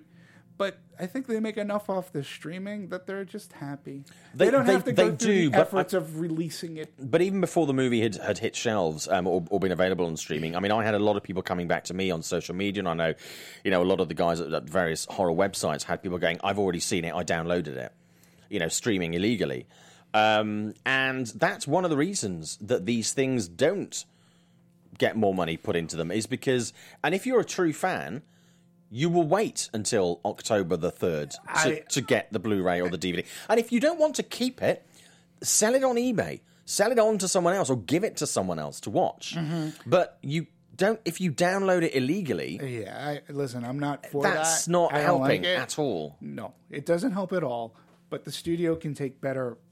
And again, because Yeah, they don't have the, true. they don't have the, because they're not putting the money into Mm. releasing it theatrically. Because once that happens, and I'm not saying that movies don't leak out, but you are putting more money into uh, taking safeguards from a movie leaking out. True. So when you're going streaming, they're just not paying attention as much. So I, in part, will blame Universal for allowing that type of a leak to happen because they're just not taking it as serious. Because Mm. I think uh, that's fair. w- what And they're not the like only American- studio. No, they're not. They're not the I- only I'm studio just doing that. speaking on behalf of like when they're putting a, a movie into theatrical, there's a lot of money invested in that. Yep. They take bigger, harder safeguards. It's not saying that it doesn't happen, Mm-hmm. but if you're just going on Blu-ray DVD, it's a you know. It's it, it can be easier, and it's too bad. It's too bad that that happened to Universal. Yeah. and you're right. If you're streaming, if you're downloading illegally, I don't want any part of it. Yeah. none. Uh, the film itself um, is is good. Um, it's not my favourite film in the in the franchise at all, um, by any stretch, but it is good fun. Um, it does something completely different with Chuck. If I tell you too much about it, it's going to completely spoil it, so I won't. Um, it is good fun. Um, we know who's back and you know who isn't. That that's readily available. Um, but if you want a bit of fun, uh, I, I would say yeah. I mean, Okay. it's it's not it's not a great movie. I was but planning on I enjoyed it. checking I it had, a, you know, I had a bit of fun with it, so that's good. One of it's, my- it's fluff, it's bump, it's good, you know, good fun horror. One of my favorite actresses. Uh, oh my god, I had such the big hots for her early on. Um, and today she's held up really well. But she was in the second or third one, Jenny Agutter. Yeah. You know, who was in American Werewolf in London? Yeah. that was the movie. Where it was Yep. like Hachi Machi. Yeah. but um, she's in one of the Chucky movies. Yeah. Yeah. Uh, let's talk about a couple of other things. Sure. We're, we're going to wrap up the show soon. I want to talk about box office as well. Yeah. Uh, but let's talk about um, the Men in Black spin off. Um, Sure. Obviously, Men in Black, we haven't had a, a new film for about four years. Four Um, years? Is it f- been? Four years? it's been longer. Was it 20. 24, longer. was it five years? When was the last one? Let me just check. Men in Black Three. Yeah. Yeah. Men in Black 3 was. Let me just check the date on that, actually. Um, let me see. Men in Black 3. No calls. 2012. 20, 2012. So that's five years five ago. years. Um, there was talk about doing a, um, a, a Jump Street crossover. Um, that has now kind of disappeared into the ether. Might happen, probably won't. Um, but they are going to do a Men in Black spin off. It's not going to have Will Smith. It's not going to have Tommy Lee Jones. It's not going to have anybody in it previously. Um, it's going to be a completely new thing. Um, I'm, I'm ready with this, actually. If franchises that people want to reinvigorate and put out there, there's a gap in the market right now where I think actually that could be quite good fun. depending i think who the creative people are behind it Yeah. and you know who you're getting for a director who you're getting for your talent to Mm. be in it which way you're going to go um, i don't disagree it's it's um you know not having tommy lee jones and will smith at this point it's like okay i understand Yeah. um, we're going to go a different route I will be more interested once they start putting that pen to paper and starting to say, oh, we've hired this actor. Oh, this is going to be the person who writes it Mm. and directs it. Once I get a better sense of the creative people behind it, then I'll be able to maybe be on board or not on board. You see, I'm- like I, I don't mind the concept. I'm just wondering. I mean, with you know, with with with three you know decent to to, to very decent movies, um, Mm-hmm. I'm just wondering if perhaps the concept might be better fitted to being a TV series That's actually rather than Really a rather idea. than a movie. Um, when you've got to reinvent a franchise, unless they're looking at it as being like a new trilogy, Right. I'm just thinking there's actually, I mean, the, the cartoon sh- series we know was already, you know, was, was successful in the 90s. Sure. I'm just thinking that perhaps this would work actually really well as effectively a Men in Black meets Twilight Zone esque Yeah, why not? Stranger Things type show. you, uh, would work actually I quite nicely. Why not? Because the science fiction genre on TV is taking off. Uh. Yeah. if it, well, I, I say people are investing off, and believing in it it's again. Taken off Yeah. already, and it's I think some of the best science fiction I've watched recently has been on TV. Yeah. with the likes of movie uh, shows like The Expanse. I've been having the best time watching Orville. Um, so having a series of Men in Black where their weekly adventures where it could be fun Mm. and investigative in nature and aliens yeah i think as a television series it could work really well Um, we were talking about uh, Chucky earlier, and, and obviously piracy, which is which is illegal. So It is illegal. it is illegal. Just so in case anybody has any doubts, um, Don Draper, who is back, oh hey don uh, has thanks good. for coming uh, said couldn't quit the show, which is good. Um, saying that with a movie like Chucky, um, Don thinks that piracy might help a bit with word of mouth, etc., leading to people who don't pirate or know how to rent or buy. I get that logic, but for every person that pirates it, you lose a person that would pay for it. And I don't think having that word of mouth, if, especially if it's going on things like Netflix, etc., etc., that word of mouth actually has that much value. It's not like it's a buying a movie ticket. No, it's not. And and and again, because it's And a illegal- that's what the purpose of a trailer is, Right. is And to do that. I'm not sure what kind of word of mouth that's actually getting out. Somebody can pirate it, but nine out of ten, what they're going to do is they're going to take that pirated copy and they're either going to have their friends over to watch it or they're going to give it to a friend to watch it. Yeah. So it's never going to really make up for that fact, no matter how much that group of friends said, Oh yeah, I saw Chucky. Yeah, we really had a good time. A, they didn't pay for it. B, they're not talking to their other social media people, friends, or whatever. They're keeping it contained within their group of friends, so it doesn't get out as much as you would think that it would. Yeah. and but what it does highlight is the fact that you can get it for free. Yeah, So why would you yeah. pay to see it? You know, why would you buy the why would you buy the cow if you can get the milk for free? You Yeah, just simply wouldn't do that. Yeah, So I think it's it's an interesting. I mean, uh, you know, uh, bottom line, piracy is illegal. Do not do piracy. Um, but I think there is a wider debate here about you know whether it does you know work in its favor. I I would say no. I think the long long shot is you can have all the word of mouth in the world, Right. but until people hand over their money for a ticket or, or buy a Blu-ray or buy a download, Mm-hmm. It's it's completely superfluous. Everybody could love a movie, but if nobody pays to see it, Right. that you're not gonna get it another one that's gonna kill the movie. And and it could kill that middle movie. Like I Yeah. think like with a movie like The Avengers, piracy ain't doing people are going. Yeah. They're, they're spending a ton of money. You know, that middle movie. It, it could hurt that because again, people have the option to see it at home for free or whatever. Mm. They're not going to pay to see a really good movie. And I also argue, not only is it illegal, but you're missing out on an amazing experience. Could you imagine? Could you imagine watching Blade Runner on your laptop, twenty forty nine? You're completely going to lose everything that that movie is about. Right. And Yeah. why? Why would you do as Yeah. a movie? I get and trust me, I understand the anticipation for a movie. You do too. 100%. You want you can't wait for it. 100%. But if somebody came up to me and said, "Hey, I got a copy. It's Blade Runner 2049." Like if they came up to me last week, I would have said, "Keep it." Mm. And what's your name? Because th- there's a reward. Yeah. there's a hefty reward. I've seen this. those signs. Yeah. I'd rather. I'm going to the theater. to Yeah. see it there. But also, if you are excited enough to see a movie, then you should be excited enough to pay fifteen dollars, mm-hmm. or or wait until it comes on Netflix. So either hand over your money, or Sure. just wait. Yeah. Sit your ass down. um, but piracy is illegal. Do not do that. Uh, I don't condone. Let's talk about this week's releases. We touched on Blade Runner at the top of the show. We had a discussion about that. Um, I mentioned that in previews it's brought, brought in uh, 4 million. Uh, 800,000 of that was from IMAX alone, which is pretty good. Yeah. That's a good uh, preview haul for IMAX. I saw it in XD, which is Oh, cool. Cinemark's version of Yeah. IMAX, and uh, it looks stunning. Yeah. And the sound. It's just amazing, isn't it? Amazing. Amazing. Uh, so we're looking at about 45 to 50 million um, for an opening weekend this week. I think that's about in the right region. I think so. Um, I don't see it being a breakout hit. I see it having a strong. I see the tail off. I see people going maybe a second or third time to see it. The hardcore people. I think the tail off we're going to see over the next couple of weeks is is is going to be uh, steady. I don't think it's going to be dramatic, but I think it's going to be quite steady.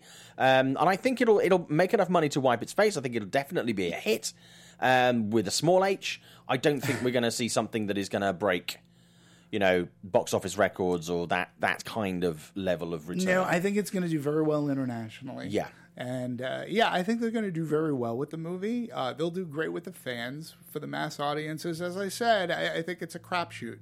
They could go in and say, who have no familiarity with Blade Runner and go, oh, well, uh, that was long. It was boring. Mm. It stretches, nothing's happening. Like, what's, you know, and that's the way the first movie was received by audiences Yeah. and particularly critics alike.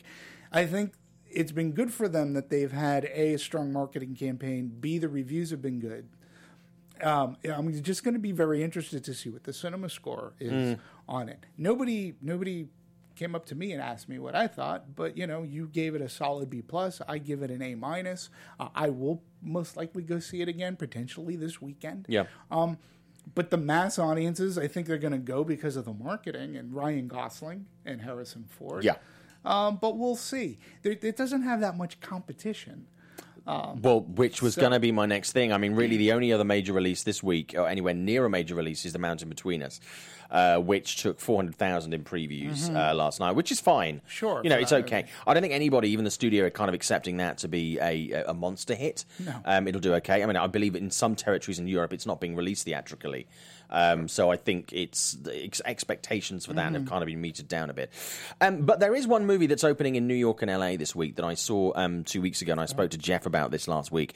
Um, the Florida Project Okay. uh, which is from the uh, same director who did Tangerine a couple of years ago, which got a lot of acclaim.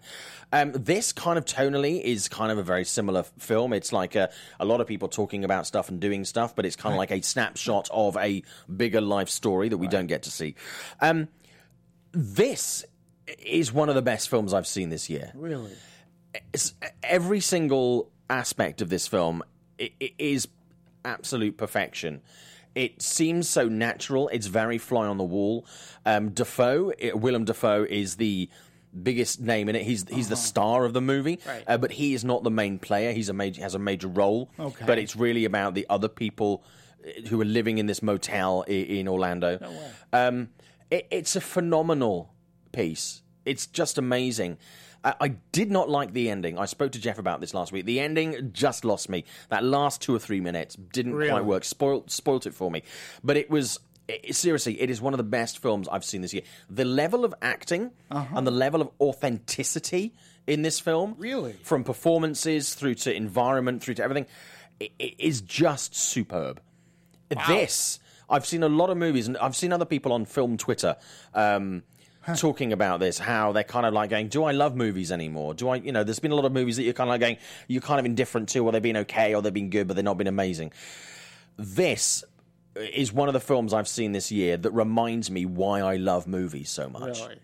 That's it's great. just it's a great piece of cinema um, and, and and Sean Baker has done such amazing work with this. I really hope the audiences get behind this film. Well, you've got me intrigued. I don't think it's, it's again it's not going to be a movie that's going to make a, a shed load of money but if you love film Mm-hmm. th- this is a film We have a that you can see. Oh we, We have a caller. Okay we're going to take one caller before we end the show today. Uh, hello who are you and where are you from? Hello, my name is Nick. okay you're we, you're breaking up a lot.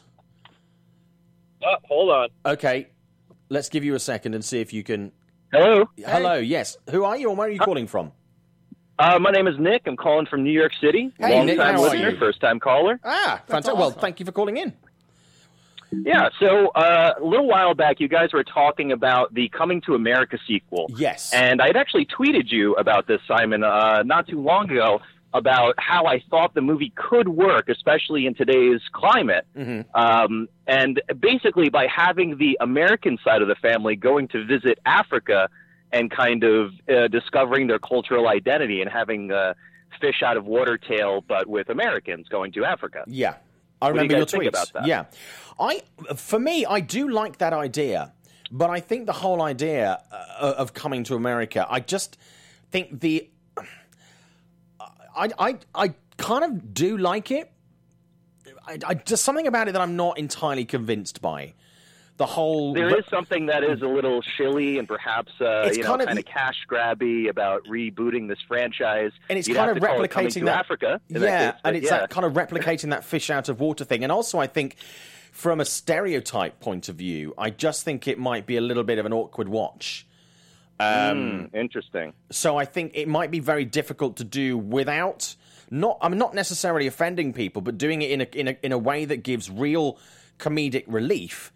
That doesn't seem schlocky or like, ah, look, these are people in a foreign land. Look at the foreigners. I'm just No, I think I think it would definitely have to play off the ignorance of Americans coming to uh, a strange place like that and how uh, how they would uh, come into that. But another issue is that so much of the cast is gone. I mean, the father that was in Coming to John America Amos, is, is yeah. passed Yeah. away recently. I mean, I also think with, with the with the issue of ignorance of Americans, I think it's a really interesting idea. But the thing is, uh, American audiences don't like to see movies where they're made to look stupid. Right. So I Right, think yeah. internationally, I think you would find an audience because, unfortunately, at the moment there are a lot of people who are looking at America and they they kind of see it as something of a of a joke. Um, Uh. And I think the, the, internationally that might play well, but I think domestically, where really a lot of the core audience for this film is going to be, I think it's going to be a very difficult sell if you're going to make your target audience look stupid. Yeah, I mean, And I think that's not just America. I think if you made British people look stupid in a movie, a lot of Brits are going to take a, you know, offense at that. I think if you made Africans hmm. look stupid in a movie, a lot of Africans are going to, go, well, you made us look stupid. You know, we're not, you know, we're not all living in mud huts and you know, blah blah blah. I, I think it is. A, it's a really difficult sell when you start to do that kind of thing. Sometimes it works and sometimes it doesn't. I Dimitri. agree with you. No, I agree with you 100 percent on that. As soon as I had heard about the sequel, number one, that that that that years gap in between. Hmm. Number one, as a Yeah. standalone movie coming to America, is one of the best. Yeah. And, but part of the reason is is because you had lightning in a bottle. Hmm. You know, you had John Landis at the top of his form, and when, but you also had Eddie Murphy, who was really sort of he was on he was making that he was on the cusp, like because it was coming to America. That was the movie that Eddie Murphy's ego s- s- was coming into play. Yep. And he was fighting a lot with Yep. John Landis, okay? And I believe it was after coming to America. Mm. Um, he- I know he'd done uh, that one vampire movie, which I thought was. Vampire in Brooklyn. Vampire in Brooklyn. Yeah. But he- you know, I mean, Terrible movie. it, it came to a point where, where literally Eddie Murphy had said, John Landis has a better shot at getting Vic Morrow to star in his next movie than me. And then Beverly Hills Cop 3 came out. yeah. So, but the creative people behind the original Coming to America were just fantastic. And, you know, Eddie Murphy was still Eddie Murphy. I see this as a shot potentially to see that old Eddie Murphy again. I still believe that he's got one more funny. He, you can't get rid of that kind of funny. All right. Um, Raw has been on, or Delirious has been on HBO and cable lately. Yeah. Eddie Murphy is in his time the funniest man on stage. Mm-hmm.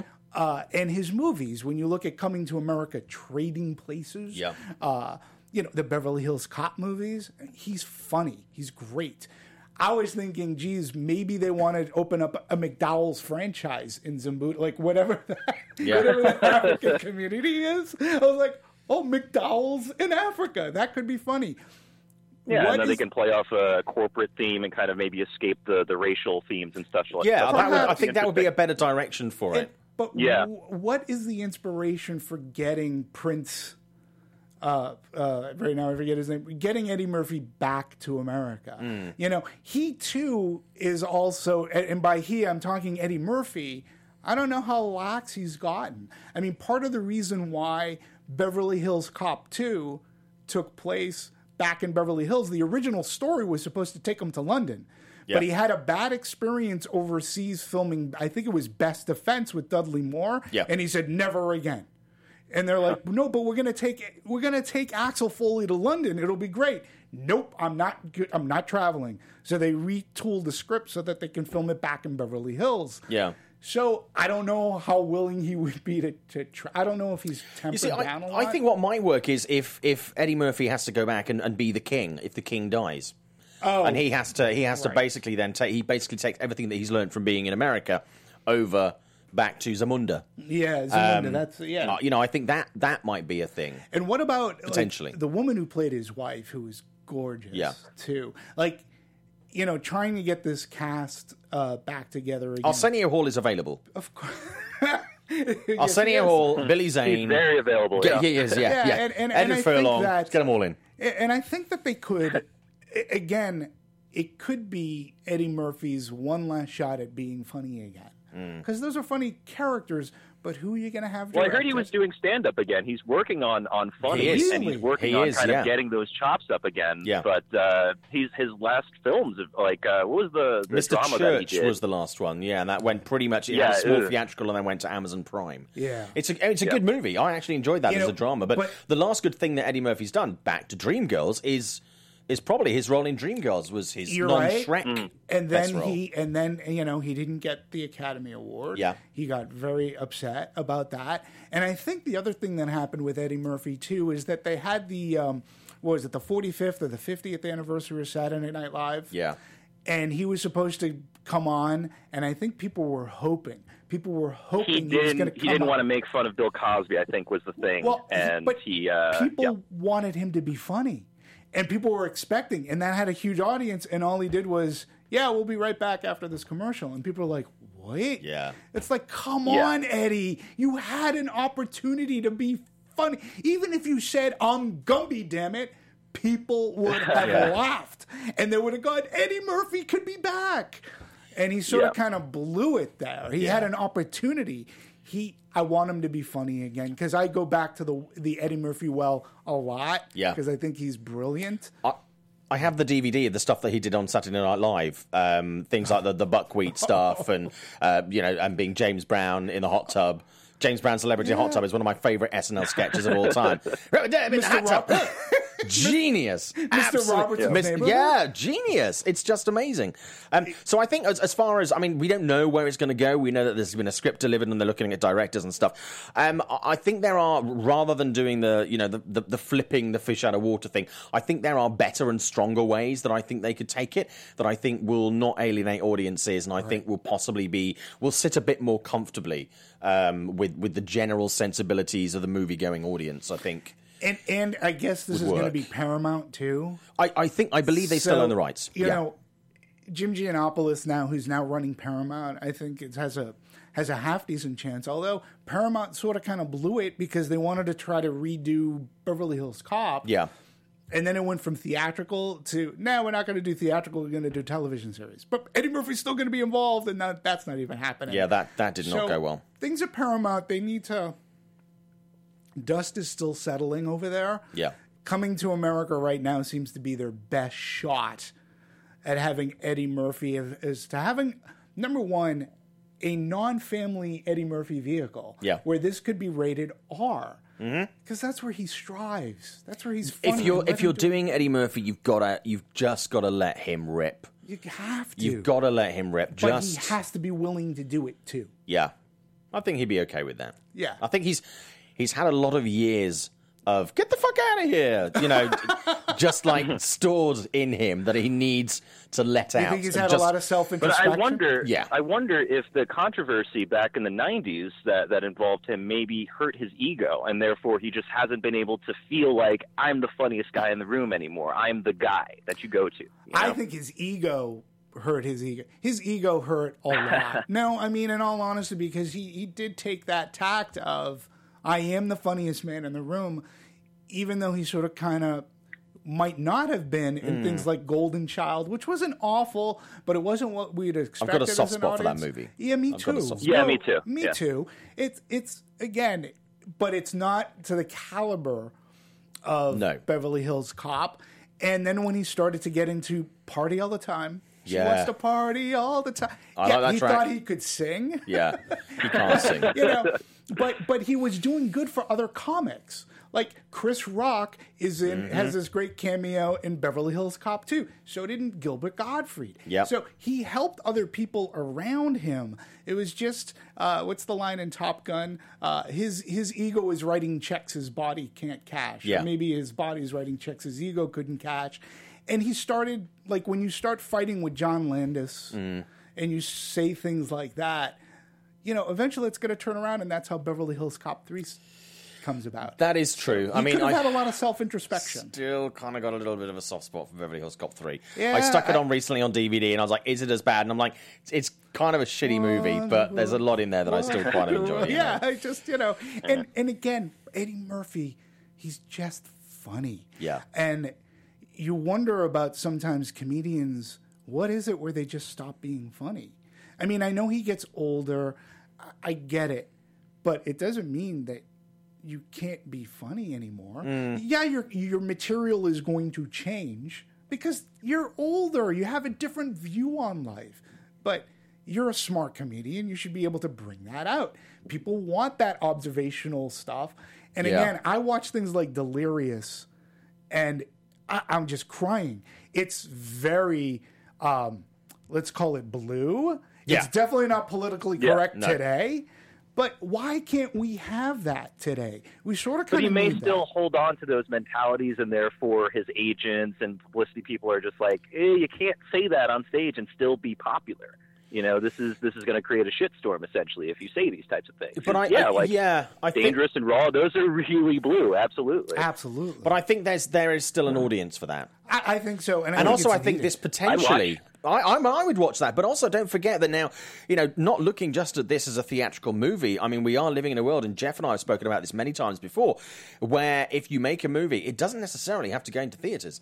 So if you want to make a movie where every other word is fuck and it's an Eddie Murphy movie and it's a Beverly Hills Cop movie, what's to say that you can't sell it to Netflix? Make it a Netflix production, do it that way. Right. I I think do. Yeah, digital ideally they would look at and- it. yeah. I think ideally they would look at it as being a theatrical movie, but do you know what? I think there are there is still an audience that wants this when it's done really, really well, and I think it, it possibly would work in theaters, and then you could release an unrelated cut or whatever. You know, there is the possibility to do that. So I say you sell a stand-up concert to Netflix. Yeah.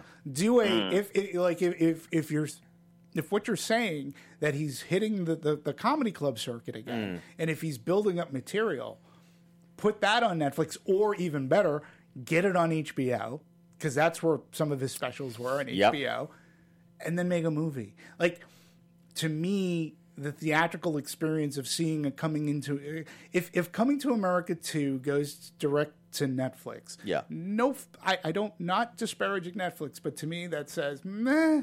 They're cheapening it. it they, it's not going to look theatrical. But if you say we're going to take our time, we're going to write this, we got a good comedic director. That's the other thing too. You have to know somebody who can direct comedy, and you put it out, and the premise is good. Like you hit it on the head um, from New York that the premise needs to be good. People have to buy into Yeah. it. But also don't forget there's a big year gap. There's 27 almost 30 years and who would make a hurt. sequel 27 years after the original movie? I have no idea. We can call it Beverly Hills Cop 2049. Why not? That's a good one. Yeah, I mean, but you could make it work with the right marketing, and if it's if it's the marketing that says, in heaven, and God, if one reviewer comes out of like you and come out and say Eddie Murphy's back, Yeah. boom, done. That's all you need. Yeah. You need he needs to get the critics back on his side and say Eddie Murphy is funny again, and people are gonna go. Well, you're absolutely right. I mean, really interesting viewpoints there. Nick, thank you so much for calling in. But as Eddie Murphy would say, get the fuck out of here. Thanks for your call. I really appreciate you taking the time.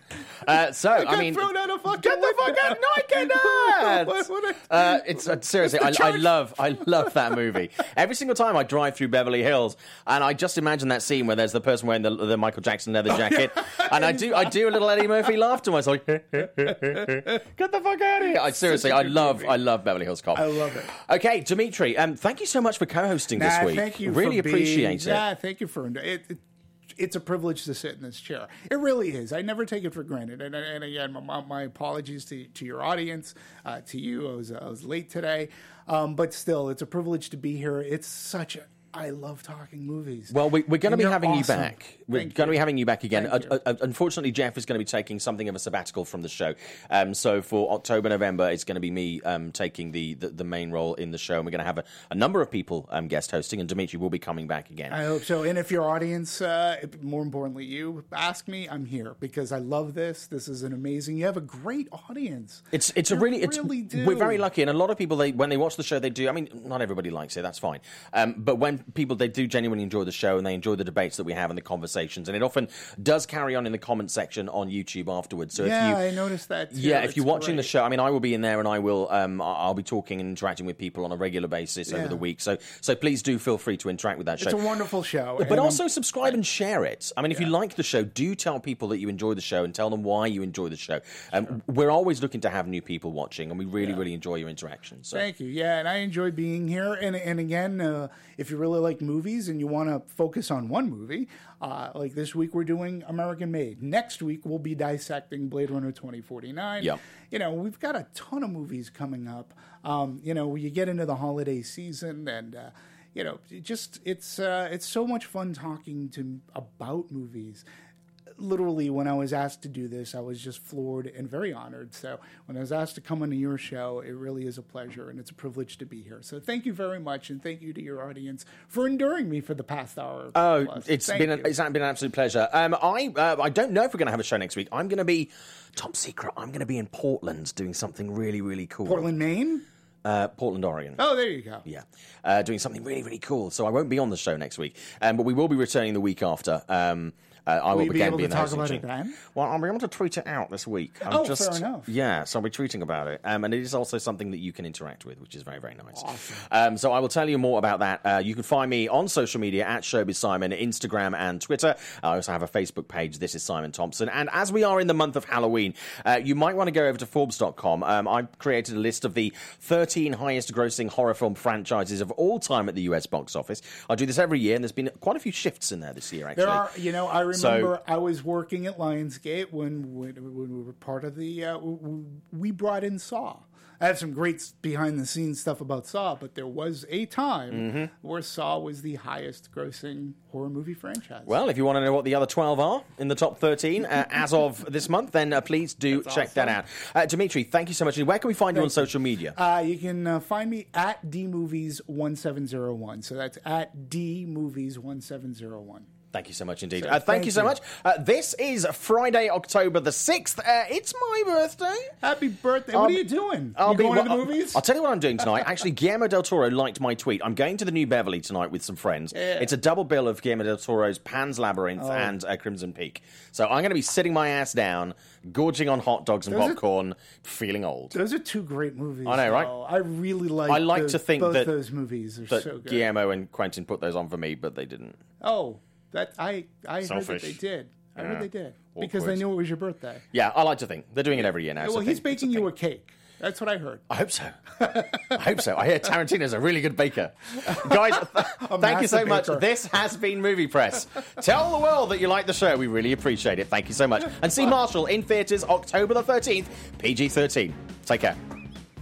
Thanks. From producers Maria Menounos, Kevin Undergaro, Phil Svitek, and the entire Popcorn Talk Network, we would like to thank you for tuning in.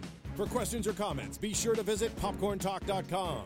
I'm Sir Richard Wentworth, and this has been a presentation of the Popcorn Talk Network. The views expressed herein are those of the hosts only and do not necessarily reflect the views of its owners or principals.